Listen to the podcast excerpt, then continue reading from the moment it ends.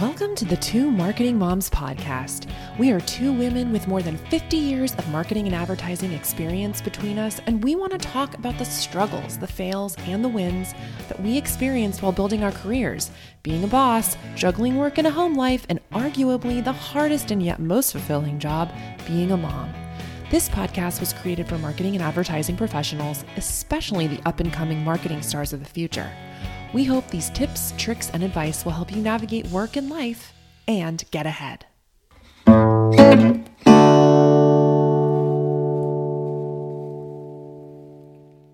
Welcome to the Two Marketing Moms podcast. Today's episode of the Two Marketing Moms podcast is called How to Land a Marketing Job with the Help of a Recruiter. And our special guest today is Heidi Parsons. Say hello, Heidi. Hi. I'm going to give a quick bio for you, Heidi, so everyone knows who you are and what you do. You are the founder of Torchlight Hire, a recruiting agency that places candidates in marketing, communications, and creative roles in the DC metro area. You've had a 30 year career. You've worked on a range of industries. You founded Torchlight Hire in 2012. You've grown the company over 10 years to a 7 million plus organization with 15 plus uh, full-time staff. You've also won many awards, including the Washington Business Journal's Best Places to Work. So I want to spend some time talking about that. You are a mom of two teenagers who are currently now at camp for six weeks. I don't know how you did that, but I want to hear all about it because I need the name of that camp. Welcome, Heidi. Thank you. Thank you for that introduction. Wonderful. So on our podcast, we love to talk a little bit about our journey, our, you know, your personal journey. How did you know you wanted to be a recruiter? At what point in your career or your life did, you know, it start as early as high school or college? When did you know that that's what you were going to do? It's so funny. I think like so many people who end up in this profession, it's not really where they aim to go, but sometimes they just fall into it. But when I look at sort of who I was in my early stage career, when I was working with people, I worked for a legal assistant trying to help families adopt kids. And then I was a meeting planner, and then I was in business development. All of those things require you to be a good listener to actually to talk to people and be patient to listen to what's going on and really understand and react. And so when I landed in my first recruiting role, I was like, aha, I actually found my home. I found my passion. I was really lucky because people search sometimes for years trying to find their passion. And, and I was lucky. I just fell into it. And how did you move from that transition of working uh, full time for a recruiting firm and then starting your own uh, firm on your own, which is uh, always a big leap and a big challenge to become an entrepreneur? Sure. And I'm the sole breadwinner for my family. So there was a lot on my shoulders in making the leap. But fortunately, my husband was very supportive. And I had two young kids at the time who I felt like I wasn't spending enough time with and who wanted me around more. But I was, um, you know, busy at work. I didn't have a lot of flexibility. And I felt like I needed to make a change, but I loved what I was doing. And it made me really sad to think about leaving it. So I decided to to take the leap and I built a company based on flexibility and quality of life, which were the two drivers really for me. Obviously, I needed to make a living as the sole breadwinner, but I f- was hopeful and fortunate that came with those two pieces because at the end of the day, those were the things that were most important for me. Well, not only important for you, but important to your employees too. And that's how you were able to be voted employer uh, best places to work, correct? So, yeah, I mean, I think, you know, early on, all of the employees that joined Torchlight were moms and they fully appreciated the flexibility and the ability to work sort of non traditional hours if needed but it actually expanded to realizing that actually a lot of people wanted that flexibility, not just moms. And so I was very lucky as my first hire to have Julie Lowe, our chief culture officer, join us. And together we've really built a company upon which culture is the most important. Employee engagement is something that we measure, that we look at all the time. And we want to make sure that people are happy in what their roles are. And if they're not, that we help them find something new, either with us or outside the company, if that's preferred. Wonderful, wonderful. And you also somehow made time to move to France for a year. How did that work out? Well, if it hadn't been for COVID, it would have worked out a lot better. But yeah. the good news is is that because the company was 100% virtual from the start, I knew that it would be relatively easy for me to be anywhere in the world as long as I could maintain the DC hours. And although there was a 6-hour time difference, I was able to work the US hours or the DC hours for the most part and maintain those contacts. It's sort of funny to think back now, but I was using Zoom a lot to have meetings. And now I think it's sort of laughable to think about that. People didn't know where I was. I just said I couldn't meet in person. And now, of course, Zoom has become our world. So a little bit different uh, a couple years later. Well, you could also say you blazed a trail and you knew it was now, right? There you go, right? Uh, we were trans a virtual company. You know, we were one of the companies that didn't have to do a whole lot when the world shut down because we were already virtual. Yeah. All right, well, let's take a step back and talk a little bit about your main job as a recruiter. And as a new employee coming in to visit with you and talk with you, whether they contact through you through the website or through LinkedIn or call you, what are you looking for first and foremost in a resume? And then I kind of want to move into you know your first phone call and even into linkedin and how you use all those various tools and how they're different from each other so, in terms of a resume, we're always looking for a clear and concise resume. So, we've seen resumes from one page completely smushed together with 20 years of experience on one page to five or six pages of stuff that I don't even know what they're talking about. So, as a marketer or communicator, I think it's important that you be able to articulate your own value proposition clearly. So, we're always looking for that. And a lot of our clients are also looking for anything that shows metrics or shows results. And so, I think, regardless of what you do, it's important to be able to demonstrate that and articulate that. Depending upon the level, you might go um, to two pages. If you're starting out, you definitely want to keep that to one page. And uh, photo or no photo on the resume? My vote is no photo. Why? Yeah, so there's a lot of discrimination in the world, right? And so we don't want people making decisions based on what you look like. We want them making decisions based on what you've done and what you can do for them. And it doesn't matter who you are, what your gender is, what you look like. It's all about what your accomplishments are and what your skill set is. And so once you've made that initial contact um, digitally and you start to chat with someone on the phone, what are you looking for then? So I'm looking for, first of all, first and foremost, for them to be able to articulate who they are and their story so that if we put them in front of our client, we know that they're going to be able to sell themselves. I mean, let's face it, as a job seeker, there's a sales component and you need to be able to convince somebody why they need to hire you. But of course, it's not just the personality, it's also being able to demonstrate and articulate what you've done.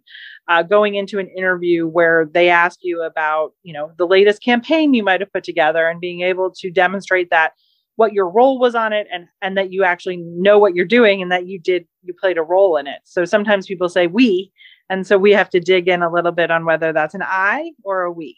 Ah that's a really good point. Our team my team did xyz and then what about for people who are just out of college how do they differentiate themselves and can you talk a little bit about personal branding yeah. So I think, as with anybody coming out of college, regardless of industry, I think it's important that um, you start to connect with as many people as you can, learn as much as you can.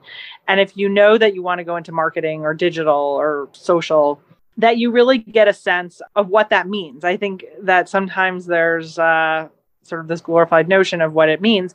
And so getting either an internship or being open to doing lots of different things so that you can get your first experience.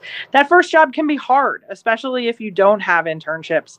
Even if you didn't do an internship during college, try to get an internship when you graduate and really uh, use that. The other thing is that it is still a bit of the networking and who you know.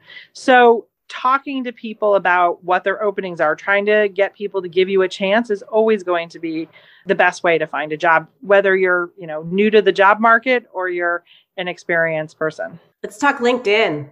LinkedIn is a great tool. And I think it's a much underutilized tool, at least for now. And, and you know, things may change over time. But LinkedIn is the number one place that recruiters go to look for candidates. And so you can assist a recruiter in finding you by doing a couple of things. Being active on LinkedIn. When you're active on LinkedIn, you're going to come up higher in searches than if you're not active on LinkedIn.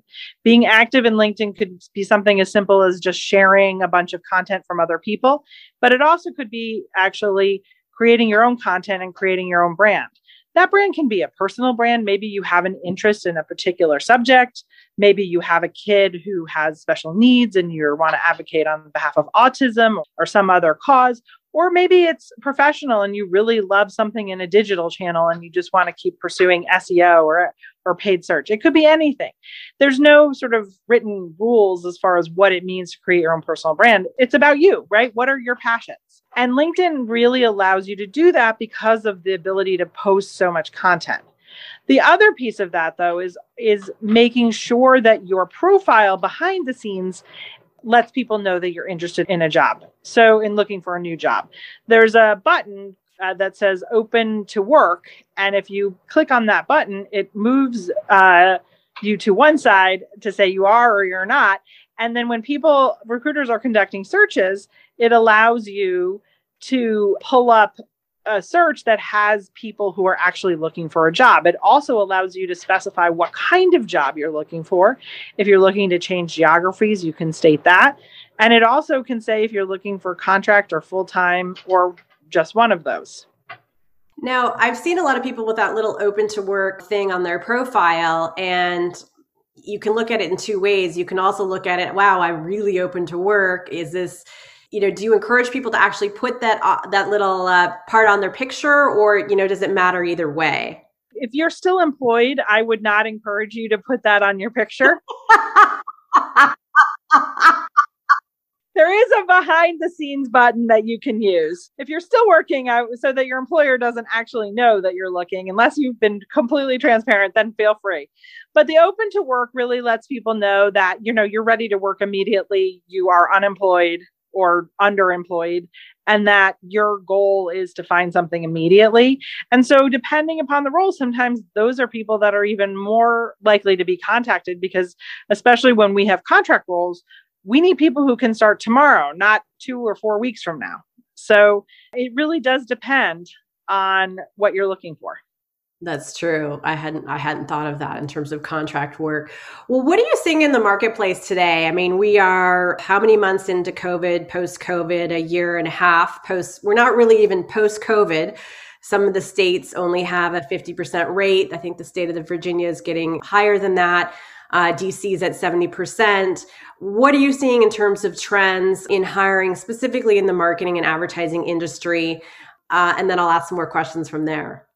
Yeah, I have in my 17 years of doing this never seen such a good job seeker market. It is really tough out there for employers right now. And while 2019 was looking like it was difficult, this makes that look like a piece of cake. We have been reached out to by so many employers looking for help sourcing candidates because they're just not out there. There's a number of reasons for that with people dropping out of the workforce, geographic shifts, people wanting to work remotely, and some employers wanting people to come back in the office. So, all I can say is that if you're an employer and you're looking to hire, the things that you can do are really to help your case is really about culture. People are really focused, at least right now, your competitive advantage can be in a remote workforce in providing certain kinds of benefits that might be important to an employee.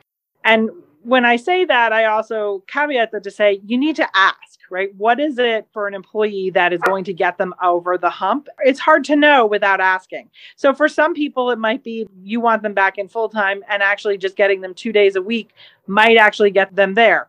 I had one search I was working on where I had a candidate who said, Absolutely not. I am not going to the office. And the hiring manager had said, I need somebody here two days a week. And I went to the hiring manager. I said, Okay, this person's interested, but only if the person can work 100% remotely and and the hiring manager said okay well i'll at least talk to the candidate. And then i had somebody else who was like i just don't want to work full time in the office. So it just it depends and you have to find out but flexibility right now is key. Many people are not ready to go back to the office full time and that's going to be i think over the next couple months at least in the marketing space going to be the the driver Yeah, I'm hearing September where a lot of offices are saying, assuming the trends go as they are now in terms of vaccination rates, that they're going to start to open up in September, including ourselves, a couple days a week. And from there, who knows, right? Exactly. And I do think that there's some cautions that come with it too. And we want to make sure that as a manager or as a head of an organization, that we are inclusive in our approach. That if somebody does want to stay remote, that how do we make sure that they're included, that they're mentored, that they have an opportunity for growth? Because otherwise, you risk losing them, not necessarily today, but you might lose them in a couple years when they don't have the things that other people in the office are having. And I know the Wall Street Journal just did an article about that yesterday and about some of the things that can happen and that, that a company can intentionally do to make sure that people are, it's a more inclusive environment. Well, that's very helpful. So, in terms of other trends from employers, what are you seeing as the top skills that employers are wanting in, in the marketing and advertising space? I'm guessing analytics.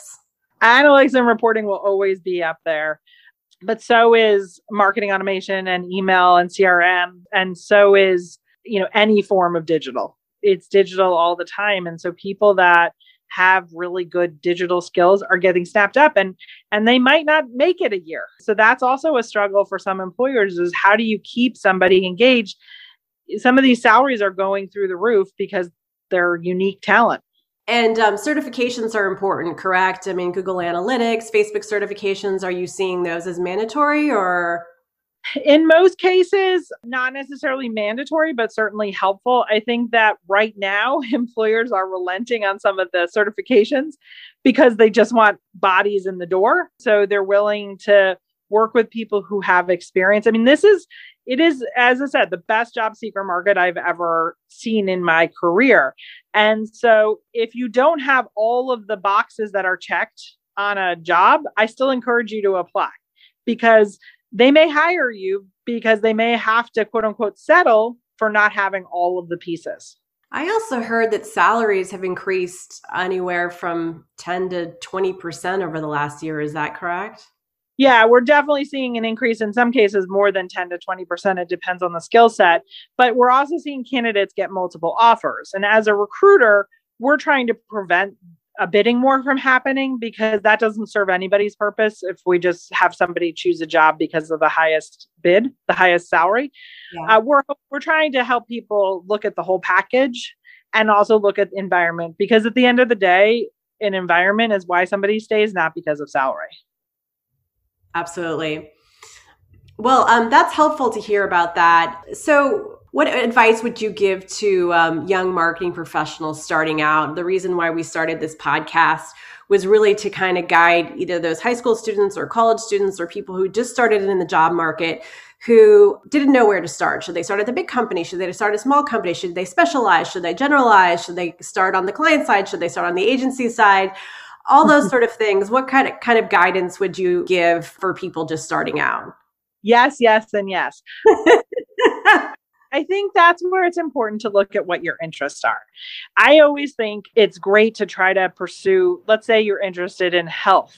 Try to look at wellness companies or health companies or companies that are of interest to you where you might like want to work ultimately. Sometimes, you know, if you go into a marketing internship for a product or service that you have absolutely no interest in, it could be brutal and you might learn some skills, but you really might not want to stay. So I would encourage anybody looking to get into marketing or who is just starting out in marketing to find mentors, people who do what you think you want to do. And, and maybe ultimately that's not what you do or it's not what you do for a very long time, but at least then you're pursuing things you're interested in.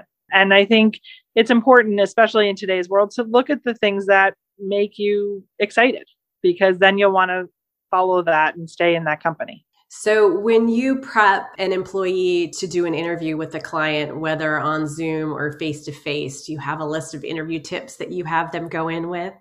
Yes, of course. And most of them have been by Zoom. So, we'll start with Zoom. so, one of the first that we always talk about is background make sure that your background doesn't sort of show anything that it shouldn't show. So if you have some controversial signs or things on your wall, or you just have a mess of a room, just put a background on so that no one uh, makes a judgment about you based on your bed. Yeah, exactly. and make sure the lighting is good so that they can see your face and see your expression.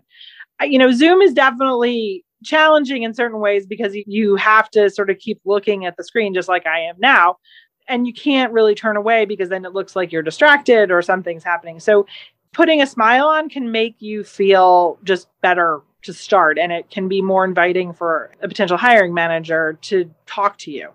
The other piece is that because Zoom is a little awkward, have some questions that are ready to go that in case you get stuck or you need to you know you don't really know what to say you have those questions available.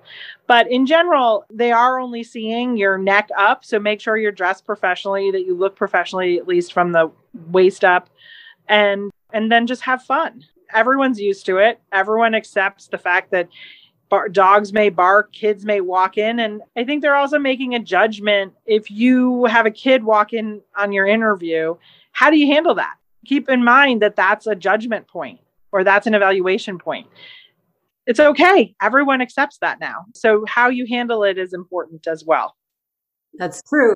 So, in person, a lot of that applies, other than, of course, the background, which is less important. Then you actually have to be dressed up. But I would also caution that so many companies, especially as they go back to work, are going to be very casual. So, if you're concerned or you don't know how to dress, it's okay to ask. I'd rather you ask and make a mistake uh, than make a mistake and go in in a suit and have everybody in shorts. So, because uh, then you'll feel awkward for the whole interview. The other thing is to do your research, whether it's a Zoom or in person. You need to know who you're meeting. You need to understand their backgrounds and see if you can find common ground that you can thread through your interview and be prepared. We've had people go into interviews and they didn't even know the first thing about the company. Well, that's not going to work so well. So make sure if you're really interested in the job or the role that you actually express that and show that in ways other than I love this company. Show them the research you've done and make sure they know that you're excited about it. I like that. You talked a couple minutes ago about kids being in the background, and you have two teenagers. How old are your kids now? 13 and 13 and 14. 14, a boy and a girl. And how do you think being a mom makes you better in business? Well, it certainly makes you tolerate things uh, a lot easier because nothing ever goes the way you want it to go because they have minds of their own. And it also you have to let go of control. And when kids are three and four, you can control what they wear and how they, you know, how they dress, what they do to some extent, where they go. For teenagers, you don't have that kind of control anymore. They have minds of their own. They have opinions of their own. They want to wear what they want to wear. They want to do what they want to do. They want to talk to you in the way that they want to talk to you. So that part, not so good. But, but in general, it teaches you to just let go and I think running a business, that has been one of the best lessons I've learned. And thanks to my colleague, Julie, for bearing with me as I went through that, especially early on of I can't do everything. I can't be everywhere. And the ability to sort of let people take on things. That's why we hire people who are competent and can do those things is a really important skill. And it's completely transferable to home from home to professional life. And it's an important lesson for all of us. It is. It's funny. I should start asking that question based on the age of the children because you're right. Uh, being a parent teaches you different things at different ages, and at uh, teenage uh, years, it's completely different than the younger years in terms of letting them make their own mistakes and you know same sort of things that you sometimes need to do with your employees. Right, that's right. And I think when you know, they're three and four, when I started, it was you know juggling was more important and the ability to sort of handle so many different things balls in the air when you're also juggling kid stuff. So it, it does. It changes over time and i'm sure as they go into later high school it's the needs will change too. Well how can people get a hold of you if they want to work with you if they want to talk to you if they want to get your advice if they want to connect if they want to try and help uh, source a job for a potential uh, employee that they want to uh, source for so our website is www.torchlighthire.com, and that's torch as in a light, T O R C H, and then light, L I G H T H I R E dot com. And we'd love to hear from you and feel free to connect on LinkedIn as well. Thank you for being on the Two Marketing Moms podcast, Heidi. and We appreciate you being here today. Thank you so much for listening. We hope you enjoyed our show. If you did, we'd be so grateful if you left us a podcast review. Also, follow us on social media Twitter, LinkedIn, Instagram, Facebook. We're at Two Marketing Moms or Two Marketing MKTG Moms for highlights, quotes, and takeaways from each episode.